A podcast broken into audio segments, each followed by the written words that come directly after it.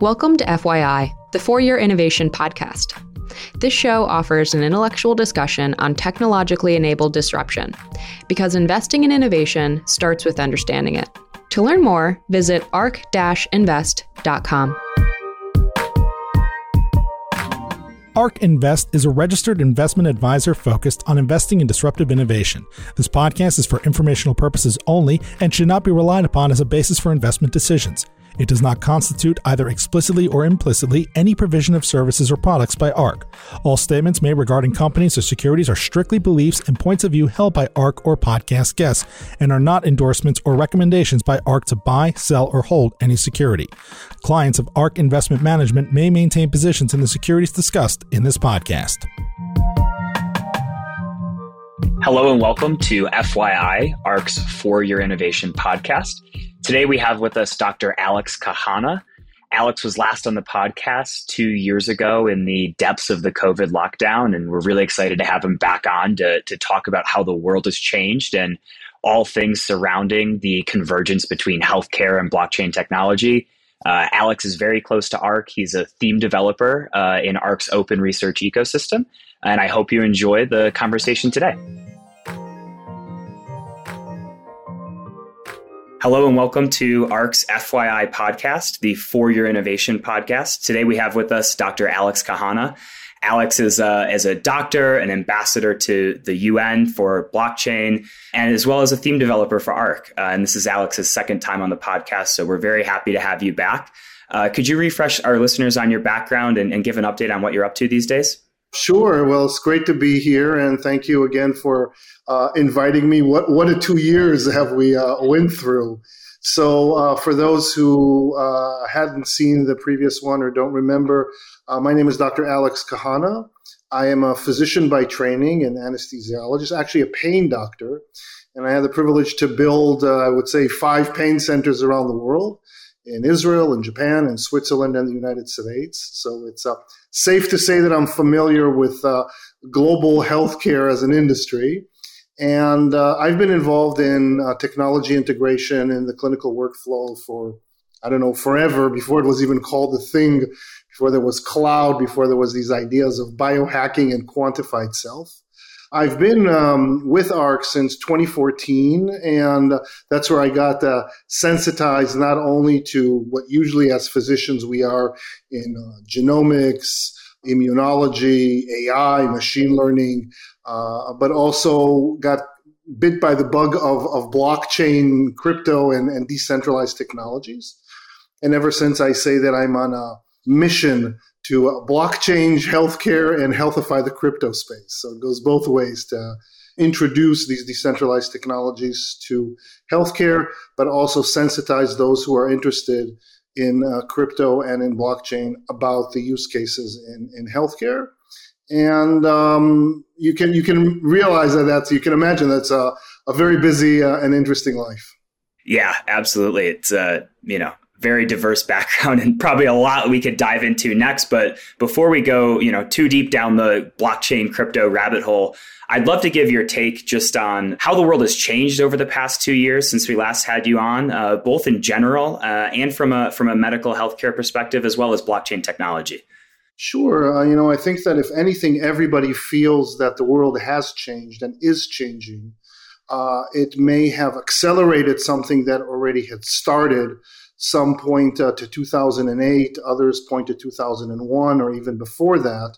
But it's clear that um, this idea of uh, globalization and this small village world has changed dramatically since the pandemic. Uh, this, this, if you want, almost biological warfare on on our existence as human beings. So we're kind of thinking on the not only frailties and unsustainabilities of the way we live, but also what relationship do we have with each other, with the planet? You know, for a moment, we didn't do anything. There was like a total economic standstill, and the planet was was healing. And suddenly, you know, there's no carbon offset, and animals are growing, and forests are recovering. Now we're starting to recover. So again, climate pressure is starting to start again. So I think that it really, uh, in, in a macro level, causes us to revisit a couple of assumptions um, be it macroeconomic, socioeconomic, political. Specifically in healthcare, I think it accelerated a lot of things. It's a little bit different what happened in high income countries or what I call obese economies like the United States and Europe and perhaps Singapore, Japan, and Korea versus the lean economies, be it middle, low to middle income or low income countries that have experienced COVID very, very differently. And I think that that has also influenced, I would say, on the development of uh, use cases that pertain to blockchain. So last time we talked, I think there were maybe a hundred coins or a couple of hundred coins, and there was either utility tokens that were verboten in the United States. So everybody was talking about security tokens. And now suddenly there's so much more and we're talking about stable coins and our recent algorithmics and NFTs and metaverse and Web3. So there's a real richness to the ecosystem, a technology richness that you feel that we're in the middle of building maybe a more uh, resilient and sustainable internet or uh, digital world in face of the challenges that that COVID has uh, um, put in front of us. Yeah, I, I, really agree with those observations, and especially within the crypto space, seeing how it's evolved in the past two years, or even since you know 2018, 2017. It seems like the narratives. There's a lot more of them now. The crypto is a much more diverse space. There's not just cryptocurrencies like Bitcoin, not just stable coins. There's this world of decentralized finance. There's Web3 and gaming and NFTs. It seems like there's a lot of different kind of micro economies that are all building up it's really interesting that you focus on uh, the combination of healthcare and blockchain. I'd love to hear your take on uh, why healthcare needs blockchain and why just rebuilding the existing technology system on centralized infrastructure isn't enough. Well, that, that's such a great question. I think I can talk about that, uh, you know, uh, forever. But I would say that uh, if anything, what COVID did was that a whole bunch of folks picked up the phone and said to me, Alex, remember those things you were talking about that we never paid attention to? I think we need to pay attention to. Can, so can you explain it a little better? And I think that the main reason why healthcare needs blockchain, and honestly, blockchain needs healthcare. Blockchain can only be a impetus for societal change only if it includes in it real products that change the way we interact with our health and wellness is because it is illusionary to talk about mental health and physical health without talking about financial health. And that connection, it's, it's more than social determinants of health. It's more of saying, okay, if you're poor and you're, and you live in an unsafe community that is exposed to pollution and clean, you know, no access to clean food, clean water, clean air, you might suffer from. This is way beyond that. What, what we're talking about is that we cannot think on the concept of thriving in a world without really also uh, uh, talking about the aspects, the financial aspects of health. I think that uh, there's a big difference between the work that I'm doing in Africa and Latin America versus the work that I'm doing in Europe and in the United States. But uh, I would say blockchain can do a lot of things, and uh, because healthcare is is uh, so vast and heavily regulated, different people find different features that they can leverage on distributed ledger technology. So, if uh, let's say hospitals are worried about supply chain, then they can find uh, advantages in using distributed ledgers uh, if uh, um, universities or researchers have difficulties with credentialing, the sovereign identity or the uh, type of digital identity that blockchain can provide is a great solution. Clinical trials can seem to be more more seamless and uh, more uh, frictionless with the use of these type of uh, uh, uh interoperable agnostic uh, ledgers or platforms that we're using. People see, or different stakeholders in healthcare see different problems that can be solved with with blockchain. But the real secret sauce in uh, uh, um, blockchain, in my opinion, is the idea of tokenization. It's the idea that health data has value and that if you own it, then that uh, value can be translated into something that can be exchanged and can be traded.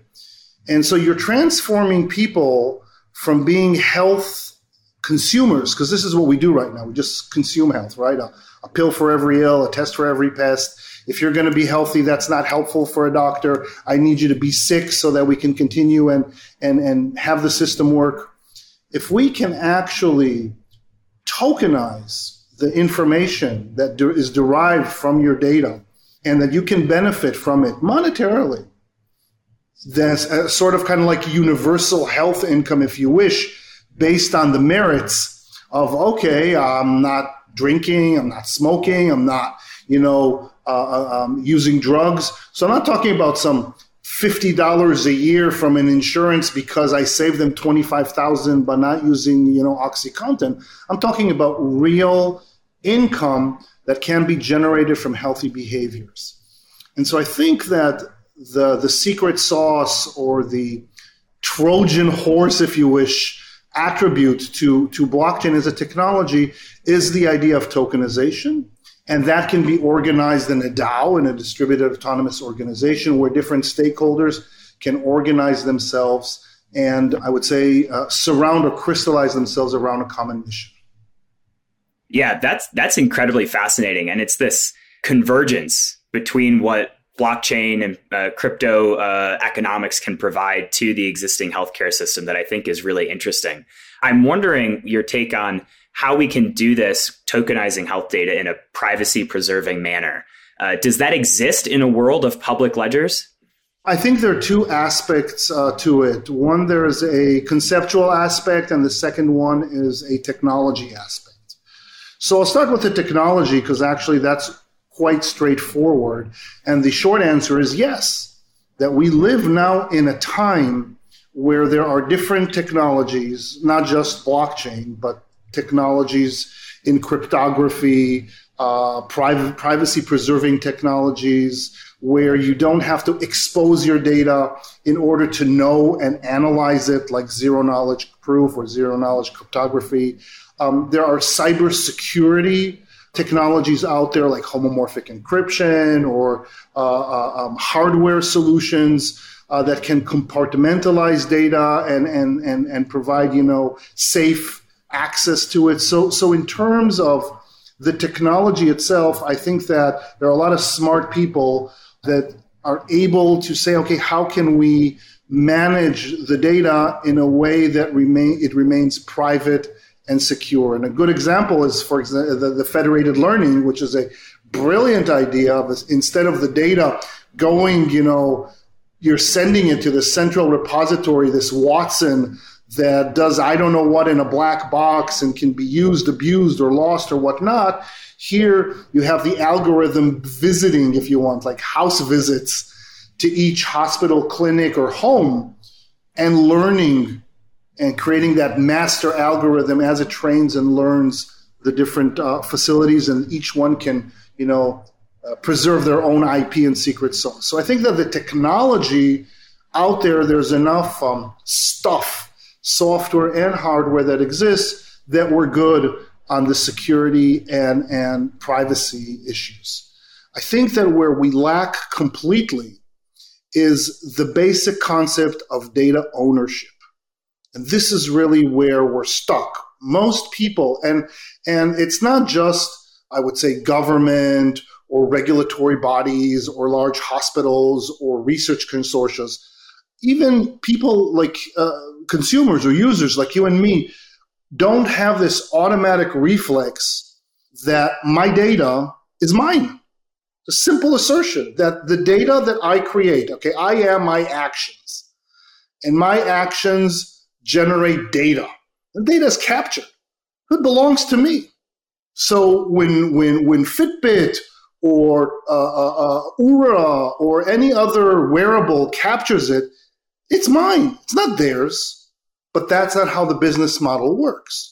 And so you have a whole data marketplace where they are selling, I assume that I signed yes, accept on page 57 with font 3, but that's not right. That's not fair. And so it's not that they shouldn't get anything, but the default shouldn't be that I get nothing. So the main problem is that we don't look at data as money. I'm not talking about monetization of data, I'm talking about data as money, which means it's private, it's yours, it sits in a secure wallet. You want to access it whenever, whatever, for whatever reason, and you have the, the expectation that its value will accrue.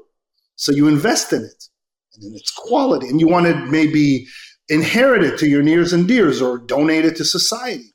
We don't have that reflex. And as long as we don't have that reflex of self sovereignty, that the data belongs to me, then the business models that you know go around token economics are very hard to imagine because nobody thinks that. Uh, what do you mean 23andMe are supposed to pay me a check on stuff that they sent, you know, to to to, to Glasgow and to, to GSK or whatnot? Or, so so I think that there's a fundamental mentality shift or mind shift that has to come into understanding where the data, you know, who the data belongs to whom, who's the owner of that data.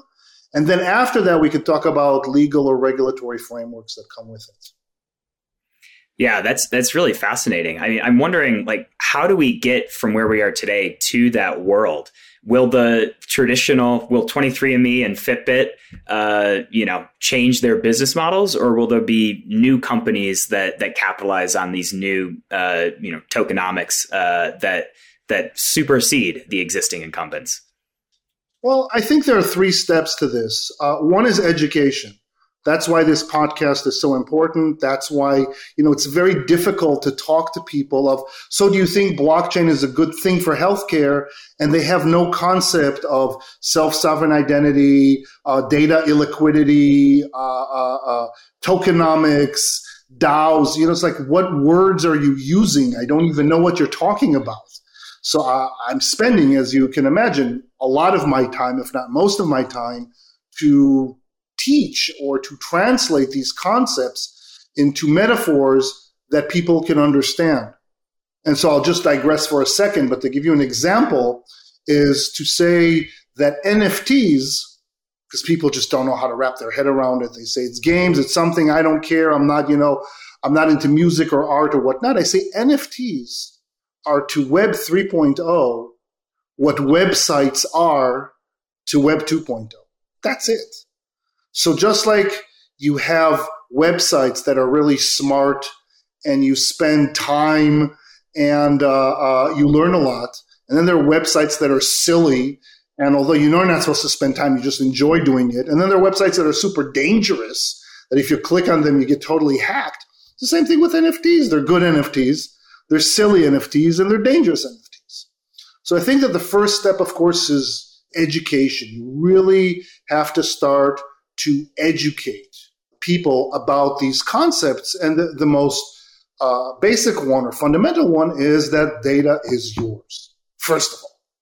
So that, that that's that that that issue. The second step is uh, really to um, address the problems that each of the stakeholders see right now in healthcare. So if there's the only thing that everybody can agree about is that this doesn't work, whatever this is. So I talk to governments, I talk to federal and state agencies, I talk in the United Nations, I talk to hospitals, to doctors, to you know uh, uh, um, uh, small practices, large multi practices. Everybody says this is not working. So you try to understand what is not working for them, and try to pick the salient features that decentralization solves and then sensitize them. So I wouldn't start, for example, with a pharma company to do price discovery on token bond curves uh, because that's not an issue for them. They decide, you know, pricing the way they want it to. So that's not an issue for them. But for the, for example, for them, is clinical trials and completion, adherence. And so if you're able to say with blockchain, you can make sure that real world evidence has clinical trial, FDA quality research, you know, uh, data, and that you can get to the most remote places, then that starts to be interesting. And so you have to choose what are the salient features that decentralization can offer. Either uh, it could be totally uh, private, it could be totally public, it could be a, a, a hybrid public private chain. So that's the second phase. And then the third phase is to really derive from that sustainable business models. And it'll look very different in each market. So, for example, the reason why in Africa and in Latin America this works is because they have nothing. They have no access to care. So whatever you offer, it's better than what they have now. You know, cash is trash for them. And so uh, if you can offer bank the unbanked, you can digitize their ledgers, you can jump, you know, almost like leapfrog them from analog to Web3, that's great for them. And it would be very different than if you would go in the United States, even within the United States. Very different than what I'm doing here in New York than if I would go to a, a rural part of a, a, Midwestern state where it is a, a uh, they don't have broadband and it is a food desert and they have very limited access to care. So I don't I don't see this as an all or none, none phenomenon, but rather trying to instead of saying disintermediation, I, I use the word reintermediation. And instead of using the word interoperability, I use intercooperability. And instead of using the word uh, competition, I use coopetition, which is collaborative competition. So we have to start to change in order to, you know, it's very Kuhnian, you know, very Thomas Kuhn when he talked about paradigm shift, is you have to create a language before you can actually speak of a different way of doing things. Yeah, that, that's really interesting. I love the the emphasis on on the terminology and coming to the right way to to explain these to, to different audiences. And I think kind of your work in Sub-Saharan Africa is really interesting. Like, first of all, I, I know you're an ambassador to the GBBC, Global Blockchain Business Council. My first question is, what is that organization? And my second is, uh, are these kind of what you just shared learnings that you've had from from conversations on the ground in Africa and and what is the typical reaction that you get there? Yes. So so uh, I uh, GBBC which stands for Global Blockchain Business Council is is an industry association uh, for blockchain technology. And it started uh, in, I think in Switzerland you know in Davos uh, uh, close to uh, five years ago or six years ago. I, I joined uh, last year, and uh, really they're doing excellent work in terms of what I talked about. Uh, uh, block changing healthcare and healthifying the crypto space. So, introducing dialogue with industry leaders, creating taxonomy and standards that are so important, especially when you talk to uh, you know a B two B ecosystem. And because they're worldwide, they understand the sensitivity of different political systems, different uh, legislative landscapes, and also cultural sensitivities. My work in Africa started before GBBC. My work in Africa started years ago on the heels of Ebola, before there was even COVID and uh, simply by a friend of mine who works at the WHO that I knew through my work at the United Nations. And she said, um, Alex, there's wonderful things happening in Africa. You got to go see this. I have a love to Africa that goes back to my military service decades ago uh, when I visited Africa. Uh, but this was like, wow, okay, this is a great opportunity to see what's going on on the ground. And it was fascinating, and especially fascinating when COVID started. And I always, I always joke that I almost got stuck in Africa. It would have been wonderful for the whole COVID, you know, just being there. And and when I say that Africa in general dealt with COVID way better than uh, other parts of the world, then nobody believes me. And they say, well, you can't trust their numbers. They're fudging their numbers uh, what they're saying. uh, you know, what they're saying is not true. I said, no, that's actually what we did. We fudged our numbers. You know, we showed, you know, censorship and collusion in terms of data. And it's clear now we, we passed the, the very sad uh, milestone of 1 million deaths, which everybody who has ever treated anyone with COVID knows that it is a, a, a critical underestimate of really what happened. And so, what is amazing in Africa and through COVID, I learned three things.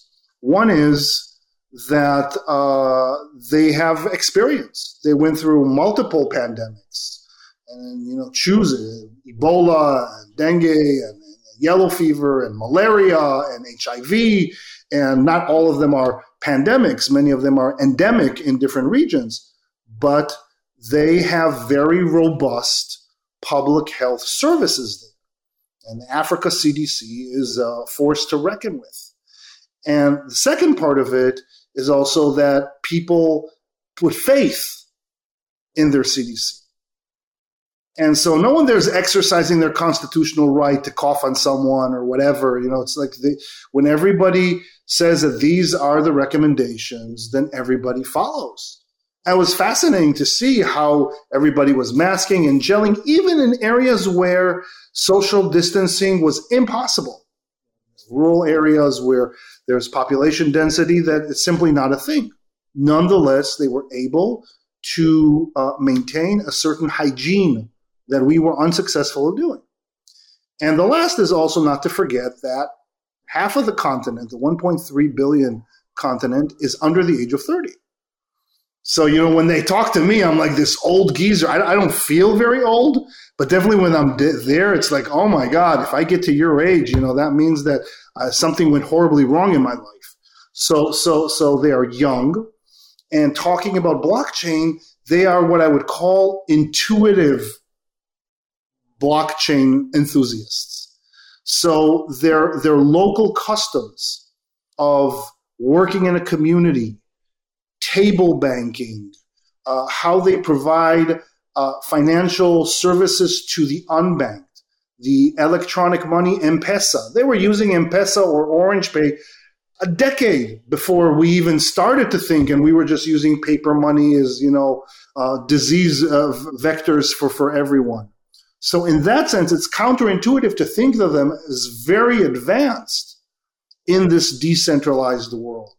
So, if anything, it has been extremely, I would say, straightforward in terms of implementation.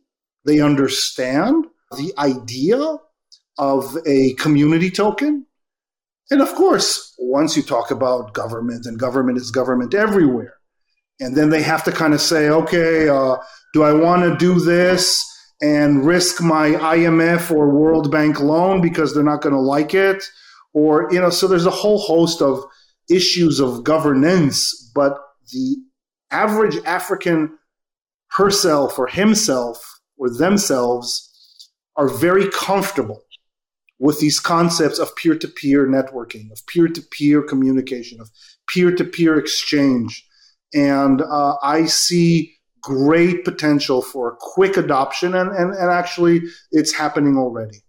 Yeah, it's pretty incredible. I think we see time and time again that those those in need of a better solution seek out innovative solutions and are often the early adopters of the next wave. Um, I think I've seen recent surveys that the even the, the general crypto adoption across Africa is much higher than the average across the rest of the world, and I think that also speaks to that. That is absolutely correct, and and I, I, that's why I like to word, use the word the terminology obese versus lean economies when you have a lean economy, you don't have time to uh, experiment with things that might not work. So, you know, if you make a dollar a day, uh, five cents or 10 cents fees, it's too much. So I don't care that every time, every credit card transaction I'm doing here in the city, I'm shaved off for seven intermediaries on every single transaction.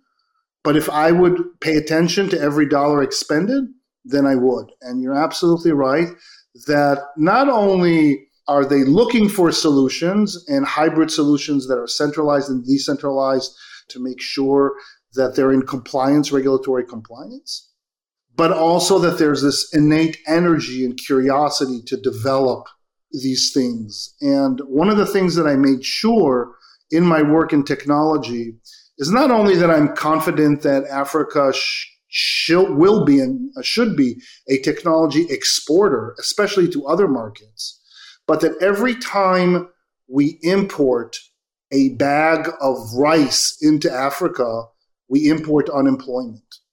So I am very mildly interested in implementing technologies that were designed on the East Coast and the West Coast of the United States with very little understanding on what they're going through. And on the other hand, uh, support technologies that are built in Africa by Africans for Africa. And I venture that technology hubs that are developing that capacity, that are developing blockchain developers, that are creating crypto traders, that are creating miners, uh, that's actually going to be instead of universities which are too expensive, frictionful, and are not nimble or agile enough to give decent work that can insert people into an economy that we see actually here when we look at secondary education. Yep, it's it's pretty incredible. I think this is probably a great time to transition to the other side of the world on a different continent because there's been another major development since we last connected on the podcast, which is that El Salvador, the first country, has adopted Bitcoin as legal tender. Can you walk us through that development from your point of view and what that means? Sure, sure. Um, you know, uh, first of all, I went there. I went to Bitcoin Beach. I met Mike Peterson. I met Bo. I met I met the people that that, that you know firsthand because there's always a difference between what you read and what you hear versus when you're actually on the ground and understand the things that happen. And I think you cannot understand the adoption of Bitcoin in El Salvador without understanding the politics of that country or the political climate. So, uh, just in a nutshell, because I won't go over all the history of uh, um, El Salvador, which I studied before I went there, is that basically, as of 2021, El Salvador was one of the poorest countries in Central America that was, if you want, without their own national uh, currency. They were dollarized in the early 2000s.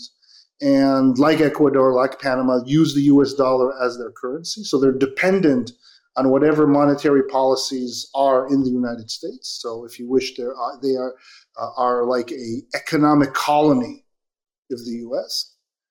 And the second one is that they have been spending um, about six billion dollars a year on remittances fees and remittances uh, from families who fled the civil war in the 80s to the U.S uh, represent 30% of their GDP. So that's that's heavy tax on a poor country, six billion dollars in order to enrich the U.S. banking system. And so what they were seeking is de-dollarization and getting rid of remittances, uh, remittance fees, because less fees is more money in the hands of El Salvadorians. So that's really the reason behind it. Now, I'm not going to go into the politics of is he a dictator or not, Bukele and how he would, because that's politics and people have, you know, different experiences and thoughts. And, but he did get a supermajority, which allowed him to implement and say, I want to de dollarize and I want to decrease the amount of fees that are going into these transactions. And we can discuss if it was a good idea that uh, he adopted Bitcoin and not some stable coin or didn't create a CBDC or something else or but but the idea was that uh, communities that are cash poor that were unbanked that had no access to financial services could actually now with their phone access these type of services. Now uh, the rollout has been uh, I would say mixed. Uh, there are clear technical problems which are anticipated. There's a lot of, I would say, education that needs to happen. And so skepticism, especially in countries of Central America that suffered from government corruption, is a thing. But I can also say that the uh, global, the world economic ecosystem uh, has not been friendly. It's not friendly to crypto in general. It's not friendly to Bitcoin. And it's devastating when it's not friendly to a country that's basically trying to gain financial independence.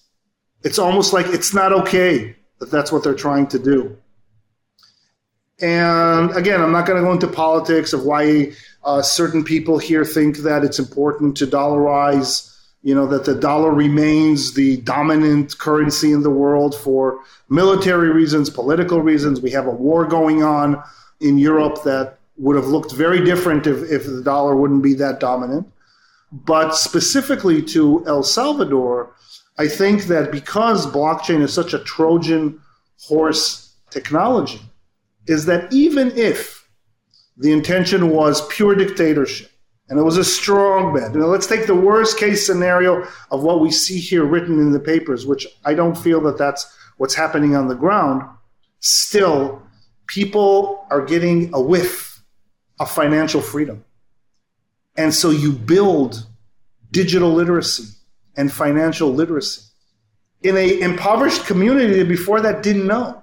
So it's like the what is it, Plato's allegory of the cave. Suddenly you're out of the cave. It's like, oh my God, this is the world.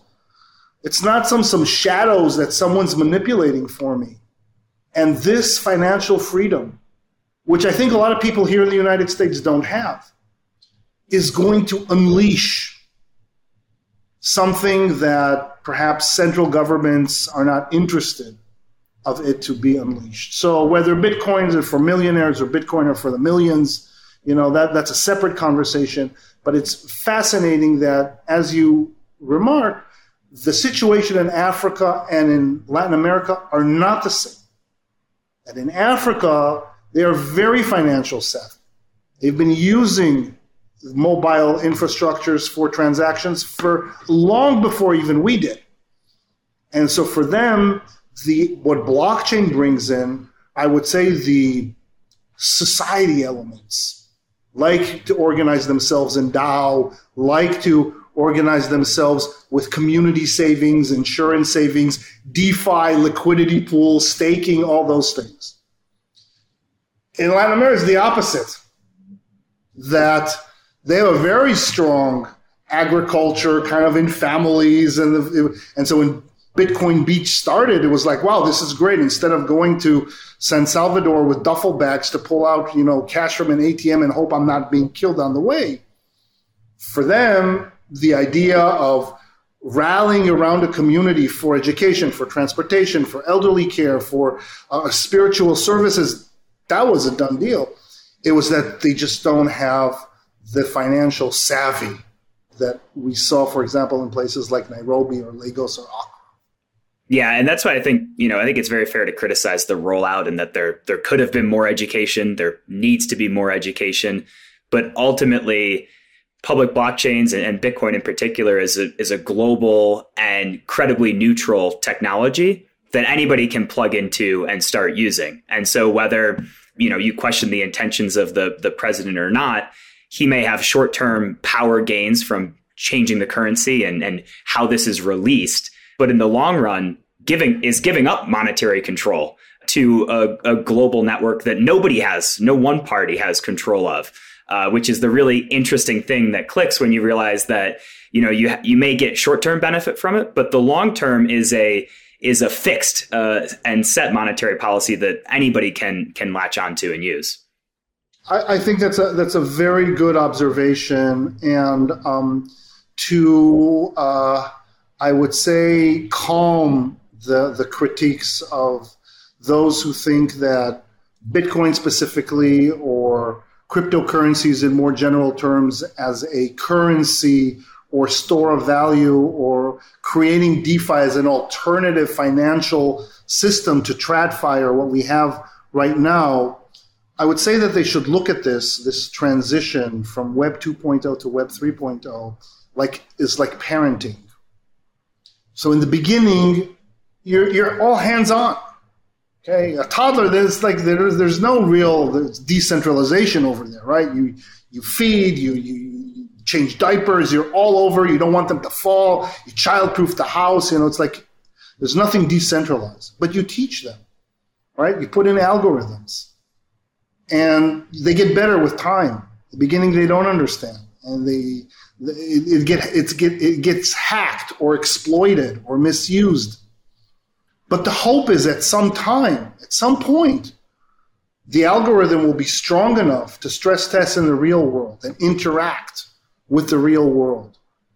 And so you need to transform from an owner to something that, yeah, I'll, I'll, I'll always, my child will carry my last name, but they're their own person. And I think that if we start to understand that decentralization is a parenting process, we understand that at some point leaders need to transition from being omnipresent leaders that want to do everything into facilitators and educators to let people, average people, have the digital and financial literacy to do things. And it's very interesting because we always say that all the legislation that is around protection, right, is because we don't think that average people can deal with it. But when you ask yourself, like, can I? So of course I can do it. Of course, of course you, Frank, can do it. Of course, everybody at ARK. Can. So who are the people that can't do it? Who are the the people that are uh, too infantile to know what's good for them, health wise or financial? So if I would ask you, Frank, who's the best person that would know what's good for them in health? You'd say, of course, only me. Only I know what's good for me. But then I would say, well, as a doctor, I know I think you can't. I, I have to take care of you because you can't take care of me. So I think that that's that transition, and that's why the idea of data ownership is so important. And we can see the parallels of it in the health world and in the research world and the academic world, as well as when we see in the financial world and when we talk about sophisticated or accredited or people who can invest versus yeah people who just uh, we need to protect them from from what from themselves so this is what what the when i talk about financial freedom that that that bitcoin or whatever cryptocurrency gives it's that so I'll, I'll continue your analogy. What do you make of the the hover parents that won't let go? And I think uh, in this case, it reminds me of the IMF, which is not extremely happy with El Salvador adopting Bitcoin, and I'm sure that the UN isn't either. What is the situation there, and and will these tides change, or will these uh, global bodies uh, continue to be resistant to kind of letting their child go? Yeah, I think that there are two parts to it. Um, one is a self-serving part that uh, systems uh, trust agents that were created with time uh, like bankers, investment banks, IMF, you know, what, they're, they're trust agents. You know, the idea of having them was that life is so complicated that you need an expert to help you out. But the idea was that that trust agent actually, their main thing is to help themselves. You know, it, it help you, and instead they're they're they're helping themselves. So I think that there's this general, and this is not just IMF or World Bank, but also a lot of philanthropies and charities and, and, and big foundations that are not teaching to fish, but just giving fish. And, and it, it has a tinge of uh, post colonial flavor to it. So, first of all, there's a, definitely post colonialism going around. And we can go back into history and look at the history of Europe and Africa, and we can look at the history of the US in Central and Latin America. And we can start to but that's like a never ending story. So I, I try to avoid or to attribute sinister or politically motivated reasons of why institutes don't want things to change and just say, assume that they want whatever change to do that happened, that it would really be not abused and would not, you know, have people worse off. So one of the important perspectives that the UN uh, looks at is SDGs, Sustainable Development Goals. And I actually think that that's a very healthy way to look at things. And I'm specifically in a commission. It's called the CEFACT Commission. It's you know for electronic trading and business and stuff like that. So it's all about taxonomy. It's one of the most boring things that you can imagine. But but the point being is that if things help SDGs, SDG 3, A, 10, 16.1, so, so health, equality, thriving economies, digital identity, if that solution promotes that, then that's a good thing. I think that uh, when I talk to people, and this is to answer your question, will they change in all this? Anybody who is interested or knows a little bit about um, the theory of change I always say that when I when I talk, I give a podcast like this, the audience will have one of three reactions. Either they'll say, "Wow, what Dr. Cahana is saying is exactly what I think he's just saying it so eloquently." So that's one way of saying. It. Others will say, "Wow, if he's right, we're in trouble." And there'll be ones who will say, "Why am I listening to this? This is so not interesting. This is so pie in the sky. Who is this guy?" to say these things. And so I think that every listener just has to ask themselves, where are they? And so obviously, if in the, in the third uh, uh, category, they're the pre-contemplative phase. There's no problem. Why would there be a problem? So do I think that the people that are now sitting in Davos think that they have a problem? No. They think that the world is in trouble, but anybody who can afford Davos, you know, is not in trouble and they can say, okay, maybe I shouldn't come with my private jet. I'll come in a, in, a commercial flight or with a train. That's their contribution to climate. So uh, there are a lot of people that genuinely and in positions of power, obviously, don't really uh, appreciate or see the problem. Then there are those who understand the per- problem perfectly and are benefiting from this. So in healthcare, the business model is simple the D2C is consumption, and the B2B is data asymmetry. So if blockchain changes the D2C that people will consume less, then that's horrible. We don't want blockchain. And if it's going to uh, uh, uh, create data symmetry, and so suddenly all these third party data hoarders, warehouses, I don't know what, uh, it's going to change the dynamics of power. They don't want that too. No more than energy companies want to go into renewables or you know change the relationship with the planet. So there are these groups of people where you have to provide them a compelling argument or compelling arguments for a new business model, not attribute morality, not say you're evil or not, or, but okay, there's a different model that we can use. I don't recall the 11th commandment saying, Thou shalt be paid only if you have a test. Maybe the 11th commandment should be, Thou shalt be paid if you stay healthy. So we just have to change a little bit the business model. And then for those who agree, it's on them, on each and every one to spread the word. Because still adoption is low not because of lack of merit. It is because understanding this requires a conscious effort to develop a digital and financial literacy that we usually don't have. You actually have to learn stuff. You have to learn how the world works and before you change it. And that's something that for many people uh, is tough. So if you can't be bothered because you're too comfortable, then the world is fine. But if you're not, like in developing economies or emerging markets, then you start to see what can be redesigned and you bring a compelling business model. Because, like I said in the beginning, you cannot seriously talk about physical health and mental health without talking about financial health and financial health can be inclusive and uh, still be very profitable for those right now that are exercising extractive, rent seeking, centralized business models. Absolutely. I think we always say that, you know, change happens very fast. And it usually happens, it takes the feet out of those who aren't paying attention uh, by those who are kind of on this cutting edge frontier and, and really actively seeking education, which is why we've built our entire open research research ecosystem around uh, transparency and education and, and, podcasts like these, where I'm continually learning through the entire process, uh, which is awesome. I'd love to ask you, you know, looking ahead uh, in the next two to five years, where is the space going? Healthcare and blockchain, crypto, the world at large. Where do you see us heading?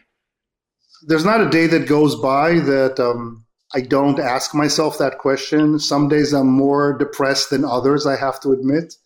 But I wrote I wrote recently a post. Uh, I coined it. Uh, it was on LinkedIn. It was it was called Health 3.0, and I borrowed it from the Web 3.0. And the idea was that um, it should be uh, uh, ownership health. That that again, it, it talks about these um, features that if we apply them to our uh, identity, to our data, it can really bring us uh, freedom that otherwise uh, wouldn't uh, wouldn't exist. And and I think that uh, really that that's where um, the future is. I would say that I'm trying to think. You know, um, what are the trends? You know, guess what are the trends that that that, that, that are coming out, and the ones that excite me most really are uh, about the new way we interact with the digital world and the way we interact with the internet and the way we interact with each other. I belong to a certain generation where um, the physical world was dominant. So it's not intuitive to me that the digital world is more real than the physical world. But I look at my 16 year old and I, I, totally understand that. And so she interacts with the digital world um, with her friends in real life, with virtual friends, with a community in a very different way that I could imagine. And so to um, discount it or discard it or to give it a grade it's good or bad or not, I think is silly. So I think that healthcare, especially because of COVID, with the social distancing, with discovering the remote work, with discovering that stuff we had to do, oh my God, I would I would fly, you know, to Taiwan for a one hour meeting. So, you know, 65 hours of flight just to think about not only what it did to the planet, but what it did to my health and my back. And I don't know. So I think now uh, we have, uh, COVID has proven us that we can do things differently, at least, if not the same quality, of a different parallel quality. And that's why I get excited about three things. I get excited about the metaverse. As a pain doctor, of course, I understand uh, immersive technologies very well. There's this thing called phantom limb pain. It's where you feel pain in an arm or a hand or a leg that you don't have anymore. So it's fascinating because basically what I'm telling you is that the uh, brain doesn't need a body to feel pain. So, you know, if you take my brain out of a body, put it on a table, it'll probably complain. So, so you ask yourself, do we need a physical reality? in order to experience things. So for me, this whole idea of AR, VR, MR, XR is just intuitively fascinating. And I think that we can recruit the brain to do wonderful things. And I was one of the first that actually treated amputees from the from the military with mirrors and stuff before there were Oculus uh, uh, uh goggles. So so there's that element of the metaverse. But then, of course, there's the whole element of the interaction and the creation of started a Second Life. I remember when it came out, but this whole gaming, we called it serious gaming because we wanted to be taken seriously. So I'm extremely interested to see how that engages. How do we engage? Now it's gaming, so it's between friends or peers. How would that look in a professional context? visit a doctor. I know that telehealth now is growing, so can we do it and enhance, you know, that experience so it won't be just this boring Zoom back and forth, but maybe we can enrich that environment with avatars, with digital twins, and things of that sort. So that's one thing that I'm really fascinating. And uh, the second is DAOs, the distributed autonomous organizations, which is basically a new way, or maybe an old way. You know, I wrote about it that I came back from um, the Amazons. I was a couple of weeks there, and I see the most remote communities in the jungle that are hunters and gatherers, and the way they organize themselves are like a DAO.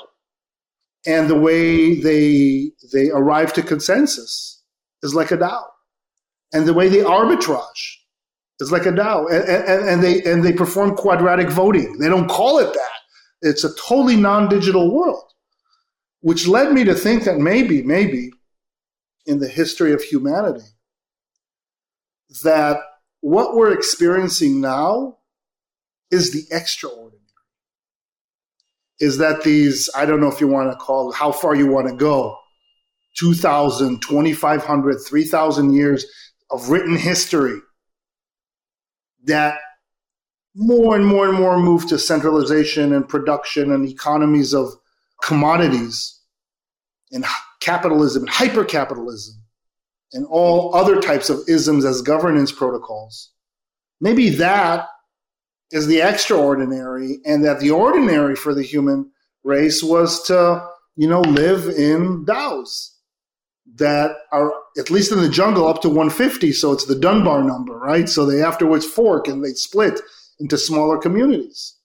Fascinating. And so basically, maybe blockchain is just our natural tendency to now revert to what is the natural socioeconomic organization. That suddenly this idea of a megacity in China that included Tianjin, Beijing, and Hebei for 150 million people is actually not that great. And then maybe these smart cities where we take communities where they have all these integrated ecosystems and that network of networks is the way to go and that Africa and Latin America are succeeding because they work in regional economic cooperatives and not in state nation stuff. Because it makes no sense that a tribe that is between uh, Kenya and Tanzania, that, that, that, border means absolutely nothing. And so you have the, the, the, East African Federation, you have the ECOWAS, you know, Western African, SADC in the South. So I think that we're starting to revert with the help of technology to our natural tendencies, which are more distributed and that are governed by consensi and are governed by this ability to collaborate. It could be collaborative, pure collaboration or collaborative competition.